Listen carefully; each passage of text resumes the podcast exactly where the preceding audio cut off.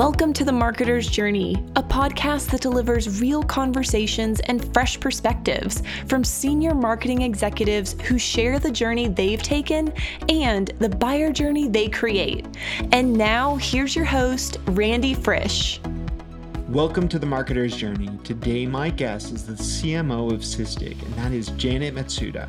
We had a fantastic conversation about one of my favorite topics that's messaging. If I were to tell you the type of CMO I've been, it's definitely a messaging first mindset. But I learned so much from Janet here today. She shared how she forms messaging, starting with the type of CMO she is working with her senior leadership team, including the CEO. But more importantly to me, an actual framework for how to develop messaging and how to ensure that that messaging spreads throughout your organization, leveraging elements like enablement. This is a fantastic episode to think about how to be consistent with what you go out to in the market.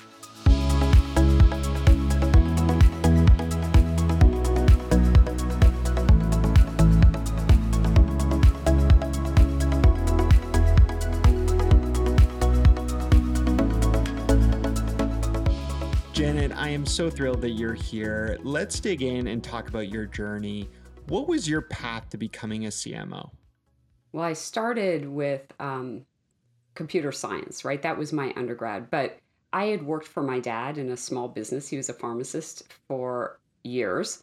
And I thought what I wanted to do was run a business. And I got advice that um, not to major in business, but to first understand some technology. And so started out in computer science, transitioned to product management, um, kind of came up that path, went back and got my MBA, and then you know, I've really gone on the product management, product marketing side. And then, you know, I flipped and I went over and worked for sales for a while. And I ran North America marketing, you know, closely tied to how we're going to sell and marketing operations. So I've really seen both sides. In fact, I had a job at, um, I worked for AMD with ATI, the gaming part, um, you know, ATI gaming cards, and I worked with professional graphics.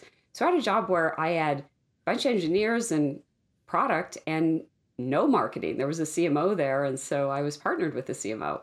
I've really taken kind of a horizontal path uh, to getting into the CMO role. With that stint that you had on, as you called it, the other side, the sales side, did you ever have temptation to go more the VP of sales, more revenue side ongoing, or did you at some point know that the CMO gig was right for you? I can't say that I knew the CMO gig was right for me. I would say I was thinking more GM. But uh, when I was on the sales side, um, you know, I was responsible for marketing um, and I worked a lot with inside sales there. However, the difference between sales and marketing, I love to sell. Okay. But the difference between sales and marketing is in marketing, you're really crafting the message. It's more one to many. So your impact is a little broader. Where in sales, you're kind of optimizing for kind of the tail end. You're not influencing the product as much or the messaging as much. And I like being kind of in where the sausage gets made, I guess, and and and driving that versus uh, taking what someone else has put together and, and selling it. That's interesting. I, you know, you hit on this idea of crafting the message, and and I've always felt that in organizations you hear about marketing wanting a story to be told, but then sometimes salespeople almost crafting their own story or adapting that story. How do you think it is best served? Is this something that should be told by marketing? So, as marketing develops the message, they need to talk to customers, they need to talk to salespeople, and they need to talk to in the technology business systems engineers. In fact, sometimes they're the best source because what you want to do, you know, marketing exists to help sales sell right? You bring customers into the organization, you help them drive them through the process. And so it has to be a partnership and, and it has to be messaging that they believe in, they were part of the creation of it, and therefore they want to carry it forward. I don't think we're giving them messaging. I think we're guiding the creation of messaging that we then package so that they can use. So I don't want to get too deep into go to market because we'll we'll chat about that in the second half, but I've always thought as you describe that answer that one of the things that marketers always do is they kind of create that V1 of a sales deck and then they hand it over to sales, and then sales starts to iterate from there. How do you think about jumping into something as simple as a sales deck as a CMO when you enter a company like Sysdig?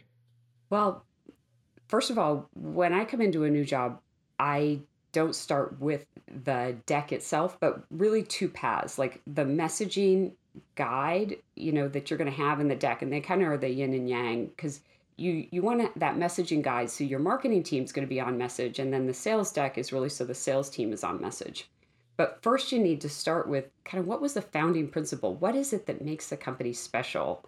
And then understand what does it do for customers on a day-to-day basis? What do they love about the product? How do they go from the I call you know I don't I didn't make this up like Lochhead and Christopher Lochhead and these guys, but you think about what's the from to, you know, what is the pain point? What's going on in their life that we can make better? And so if you really start with that and then you build up with, okay, here are the three benefits. Here are the ways that we get the benefit. You know, here's the elevator pitch, put the deck together. And then you just have to use it, right? Use it, beta test it with some reps, your own customer discussions, and that's kind of how you get to the goal. So it's it's interesting as you describe coming in and establishing those messaging guidelines, understanding what story needs to be told, and as you, as you said, what is the vision? What is the mission of this company? Now, when when a product marketer enters a company, they they kind of got to do that with some of the people you mentioned. I'm curious as a CMO, how much of that do you try and take from the CEO who's hired you? So one of the reasons I'm at Sysdig today is because Suresh Vasudevan and I, you know, have worked together before, and that CEO CMO relationship is really critical. And you know, he thinks of himself as a great product marketer as well, and he, you know, he is part of that messaging process. So, you know, let's say marketing is responsible for going out and doing all the investigation, talking to sales, talking to customers, gathering a lot of information. But certainly, our CEO, our founder and CTO, the head of product, all these guys, they're all talking to customers every day just as much as sales is, honestly. And so we go do the investigation, we put together some frameworks and options, and then we hash it out. Like we really talk and argue and discuss. And um, and that's a discussion with the CEO and the founder, CTO, and the head of product and the head of engineering, like and the head of sales. You know, we all get together and come out with something that we can then test and refine. That's really interesting. I'm I'm curious, what is the the setting in which you you create that opportunity for feedback from some of those other senior leadership team stakeholders? Because I, I think very often you come into these meetings and we have an agenda and it's more update the team versus as you said, get feedback. How often do you do that as a CMO versus operating just in a silo amongst your marketing team? I feel like one of the reasons that I'm successful is I don't operate in a silo, which is the marketing team. I mean, honestly, like my first three or four months at Sysdig, we had multiple hour sessions like every week or every other week to hammer on this stuff together, right? We were all in this message creation as a cross functional team. This wasn't a marketing exercise and uh, alone. We drove it right? We shaped it we drove it. We helped take out some of the extra words but um, at the end of the day if we're going through whether it's preparing for a launch and we put together a positioning doc for the launch or we're updating the company messaging uh, you know, we get that stakeholder group on the now it's on Zoom or in a room for you know for an hour, and we hash things through and we argue. We send it ahead, people read it, comment on it, and then we then we kind of argue and discuss and agree on um, some of the key points that we think are critical, and that's what makes it better. That's great. It's some great advice there, great framework. We're going to take a break because we're already digging deep into your go to market. We're going to chat about more on that after this break and this message. Want to improve the buyer journey for your customers and your prospects? Look no further than our presenting sponsor, Uberflip. Named a leader in content experience by G2 and a leader in content activation by Forrester, Uberflip will help you accelerate every buyer journey by creating bingeable experiences that will allow your prospects to consume more content faster. Companies like Trimble, Wiley, and 3M are using Uberflip to power their go to market strategies. And we created one just for you. Head to uberflip.com slash journey to see how Uberflip can help you leverage the power of personalized content experiences.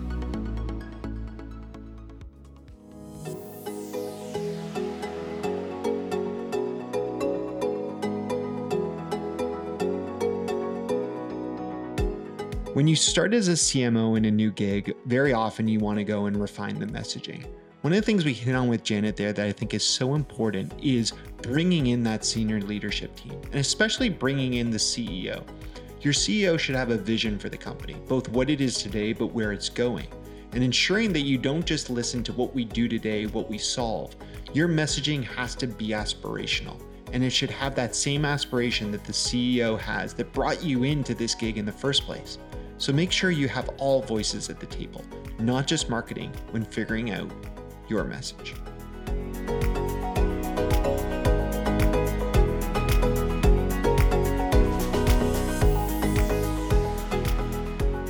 Janet, before we took a break, we were naturally diving into the type of CMO you are, and it, as you said, messaging is so important. And I'm I'm curious if you have a go to framework that you bring each time you come into a new company? Or is it more about understanding what story do I have to tell and how do I come up with this new messaging out of the blue, out of inspiration?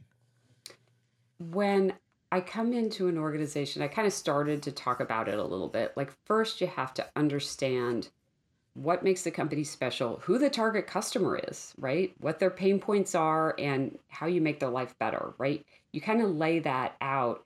And once you define, you know, I believe in this idea of category creation, right? And the net of category creation is, you know, you have to understand what is the situation that people are in today and what's the better future. Like, how are you going to take them forward?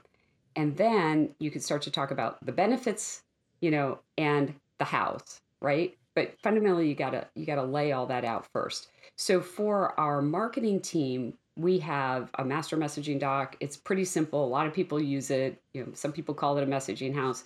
But you've got an elevator pitch, you've got three benefits, and then three subpoints under that. That's pretty much what we use, and it, it gives everybody a roadmap. And then we add extra stuff, you know, kind of in there, like here's some industry data points that you might want to reference or some proof points or you know some extra info that they might want to um, look at so christopher lochhead and his whole category creation thing um, you know i'm i'm all about that. That is one framework i use if you look at that. I mean he was my boss at mercury um, when he was a cmo um, the second framework i look at is uh, there's a and Trout framework that i think is helpful to think about. So it talks about focus category, verbal nail, visual hammer, and slogan. And like visual hammer, I think is the actually the hardest one, but the best example of that is the Marlboro Man that like embodied the brand. You know, it's an old framework, but I think thinking through that and and that book uh, and Trout wrote, and then Play Bigger that Christopher Lochhead wrote. Those are both things that I look at. And then the challenger customer. Everybody reads the challenger sale, but the challenger customer is actually a really good book to talk about how do you take that idea of category creation and then drive it into deliverables that the sales team can use? There's so many areas I could dig in on that answer. I mean, all those frameworks seem like they can round out a really consistent message. One that I want to just ask before before I shift the combo is that visual hammer because I, you know, as soon as you said Marlboro Man, I, I know I, am envisioning that ad up on a billboard uh, still today and and I can think of the same for consumer brands, whether it's Nike or or others. How have you managed to bring that into a more B2B environment? What has been a successful visual hammer at one of the brands you've been at? I have to say that um, the visual hammer is the hardest thing with a technology brand. So I cannot say that it's successful yet, but I can tell you what we're using at Sysdig. Okay. So what we talk about is that we have cloud security from source to run. And you know, the DevOps, there's an infinity loop that's like the DevOps symbol. And so we're using that with source and run in that. And then, you know, some other words that talk about that show like it's cloud security, um, you know, for infrastructure and it's container security as well. So, but a simple kind of diagram and that source to run infinity loop, we think is is going to be our visual hammer that that helps people understand that we're looking at that whole life cycle, that we close the loop from source to run. There's a lot of then we can build on that and explain it.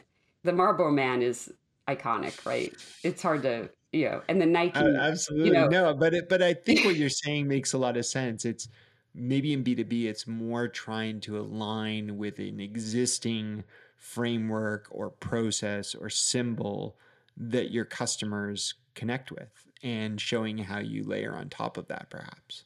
Well, the Marlboro Man would be a great example. Like he is a certain kind of cowboy and he's got a horse. They're just adding the cigarette. True. True. It was it was something that people could connect to, whether they were that cowboy or whether they were aspiring to be that cowboy depicted by Clint Eastwood. So uh, let's shift the combo a bit here and connect it though to what you've walked through and and the part that that overwhelms me because we've done exactly at Uberflip what you've described which is make sure we have these really solid brand guidelines and I bet you that everyone in our marketing team knows where to find this document that's the same as the one you've described. But how do you ensure that the rest of the company, as you scale, understands what that messaging is? You know, especially on your team, I understand that you're hiring salespeople left, right, and center. The company's growing at an amazing pace. How do you keep up to ensure that everyone tells that same message? Well, I say that, you know, we are hiring at a tremendous pace and it's not 100% nailed today what what we did um, i'll give an example when i was at nimble storage what we did was we did a contest for everybody in the company and uh, that was around the elevator pitch and so we we said here's the elevator pitch but you need to kind of make it your own and you need to think about the context so are you talking to somebody that's you know your neighbor at the grocery store or are you in a trade show booth talking to somebody who is actually a, you know in IT, right? What we did was a contest where people just on their iPhone would record a video of them, you know, saying the elevator pitch and that helped to reinforce it, made it kind of fun. We did contests in the field as well, people and their managers and they'd, you know, they get scored or whatever. But um, and we gave prizes. so I think making it fun is important. On the Sysdig side, what we're doing is putting together an enablement program that has a 101, 201, and a 301, where the 101 is that like basics around both the industry, because we're in an industry that you know, some people don't know what the heck is going on yet because it's changing really rapidly and they haven't been in cloud and container security. So 101 is for everyone in the company. And then 201 is for the sales team manager and SEs. And then 301 is just for the SEs and the, the, the technical customer success team. So we had to tier that, but we want everybody on message with that kind of a program that they can go through uh, to get what they need. Interesting. Now, for people listening in, I, I know the scale of Sysdig is over 600 employees today. So you may have the luxury of having someone to own that enablement piece. The, the question I have for you is how do you ensure that what they're out there producing aligns with what your content marketing team is producing? Do you have good synergies between those groups to ensure that in some cases maybe you can reuse content or steal content one from another? To be clear, the enablement team is not generating the content. They are managing the process and the tools and really making sure that there's um, you know reinforcement and okay. some accountability. So it's a partnership and it, in every company the enablement and product marketing partnership has been really tight right? So you have to bring in subject matter experts. They may be ses our systems engineers in the field. They may be our product marketing team. You know when we do a new hire training the whole exec team should be talking to these people. So it's not about the enablement team taking our content and changing it. We're giving them our content and then the delivery mechanism is the enablement team. Interesting. So so back then to your organization is that content creation given it's so much about messaging is that more in your mind on the content lead or is that more on that product marketing lead and path you've had in your career so we don't have a content team we have a product marketing team that's pretty big and we have people that are generating more technical you know technical marketing managers product marketing, and we have content engineers that actually, you know, cloud and container security is really early. So these people are just educating kind of without the product in there, but educating on the market and what are best practices and how do you solve real problems. So product marketing is the content team. That's interesting, and, and it's it's very aligned. How, how do you make sure though that you know this is maybe a tough question, but how do you make sure that that product marketing team finds the line between being a thought leader, thought provoker versus here's what the product does. Uh, you know, that's the question always that that I think we find is, and more traditionally, is product marketers always put product first. In theory, content teams have learned to not do that. Is, is there something that you've been able to guide your product marketing team to tell the story as you've highlighted being so important? Okay, so the product marketing team is part of creating this master messaging doc. And I didn't mention the section that we have in there, which is industry context, but that's really, you know, so it's industry context, elevator pitch. And the industry context is where you have the opportunity to talk about your point of view, right? What is going on in the market that makes it important that we solve the problem that they're struggling with and how you solve it kind of in a theoretical way is is what you talk about in the industry context before you get into the product and the company. We have divided our team up more along the buyer's journey. So if you think about epiphany and awareness, the thought leadership content, it's, you know, as I mentioned, some of the content isn't even product content. Like it is explicitly not product content where we might mention Sysdig and things like that, but it's really about someone is looking for an answer to a question that they have or a problem that they have and they it's like it's the what is kind of questions that you get in Google search, right? And then there's leadership articles and all that stuff. So those people, it's not that they don't generate any product content, but you everybody kind of there's a lot of overlap. But fundamentally, we have people that focus on the early stage. We have people that focus on kind of that awareness to conversion, and then we have people that focus on material that dives more deeply into the product to help you close the deal and you know once you're in consideration really trying to understand the product in detail you know that's a different level of depth. So we we segment people's roles but even the content that talks about how we do something and helps you understand the depth needs to have that little framing of the point of view. Like everything should kind of be framed by that point of view and the value that Sysdig delivers that definitely helps. I, I think it's it's a, a, very natural way to bring these two groups together. And I think in some organizations we actually see confusion between what product marketing and content are creating. So I, I think it's a, a very forward thinking approach and, and I like how you explain the the play of the vertical specifically or the industry and how that really adds the context to how the solution can be applied. Janet, I'm really enjoying this convo. We're going to take one more quick break and we'll be back with you with a few quick rapid fire questions.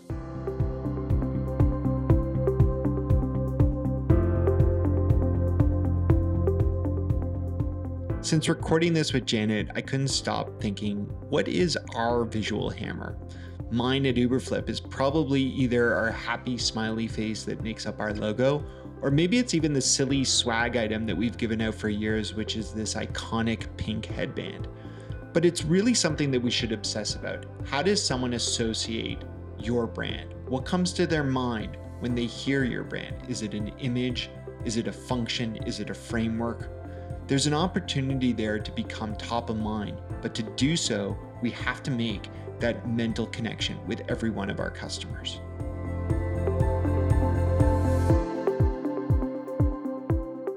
Janet, I've got a few more questions for you here that kind of merge the first two parts of our podcast. And the first one looks at who you predict will be the next CMO. As you think about people on your team, people you've worked with, do you think someone needs to come more through a specialty or more as a generalist today to jump into that seat? As I think about succession planning and being a CMO, my observation is the CMO job changes really quickly because sometimes the business needs different things. But fundamentally, whoever is CMO needs to understand both content creation and demand generation. I love that. Uh, and I couldn't agree more on the content piece, which takes me to my next question so naturally. And that is what content gets you to click these days? Uh, as a CMO, when you're sent something, what is the appealing element that gets you to follow through? Honestly, I'm interested in educational content. I want to learn. So it has to be something that's going to help me do my job better on a day to day basis understanding the importance of educating you, I, I feel like you're also saying it's got to be personalized, it's got to be meaningful. What elements do you expect when you think about this idea of personalization today, beyond, say, that they know your name in the email? I think they need to understand what I care about in some way. There are so many people that say, I just want to talk to you to understand your strategy. Like, I, I don't have time to explain my strategy to everyone. I want someone who understands what my challenges are and can give me some information that helps me deal with those challenges. Interesting. So I, I know that in your organization, BDRs report into marketing. Uh, and I'm curious, based on everything that you just said, what's one tip that you give to your BDRs to get them to break through? we know that um, connecting with someone personally, as well as connecting with um, what they need to learn, is important. And so, you know, looking at LinkedIn, really understanding who this person is as much as they can before they try to reach out and have a conversation, I think is important. And then give them something that's going to provide immediate value to them. That's great. And and now you've got a podcast out there, so people should know that messaging is important to you when they reach out to you. Now, my last question is maybe the toughest, Janet, and that comes to balance. How do you balance the busy requirements as a CMO, a company that's got over 700 customers, 600 employees, a massive marketing team? How do you balance that with personal? You know, balance is something that everyone struggles with. And the way I think about it is at different stages in my life, I've had different priorities and different ways to approach it. You know, when my kids were little, part of balance was saying, I'm going to leave at five, and therefore I'm going to make sure that what I do before five are the highest priority things. You know, you d- divide out urgent and important, and then, you know, I get back online later. But take the time. I used to do sleepaway the sleepaway trips with my kids because that was the no cell phone you know i'm just going to go away for three days so you just have to figure out what works for you but but you have to think as strategically about how you're going to use your time with your family as you think about how you use your time for your job that's so well put. And I, I always say the same thing. If you don't schedule in time with your family, it's not going to happen. Just like if you don't schedule in time with one of your direct reports, you know, we do that to ensure that, you know, we have that regular sync. Janet, so much great value provided today. I can't thank you enough. For anyone who's listening and enjoyed this, check out all the other great episodes we've had here on this podcast. Every CMO's path is a little bit different. I'm sure yours is taking its own journey, and maybe one day you'll be on here to share. Until next time, thanks for tuning in. You've been listening to the Marketer's Journey podcast. Big thanks to our sponsors at Uberflip, who help you fuel demand generation with content for an accelerated buyer journey. To ensure you never miss an episode, subscribe on iTunes, Google Play, Spotify, at uberflip.com slash podcast, or anywhere you listen to podcasts.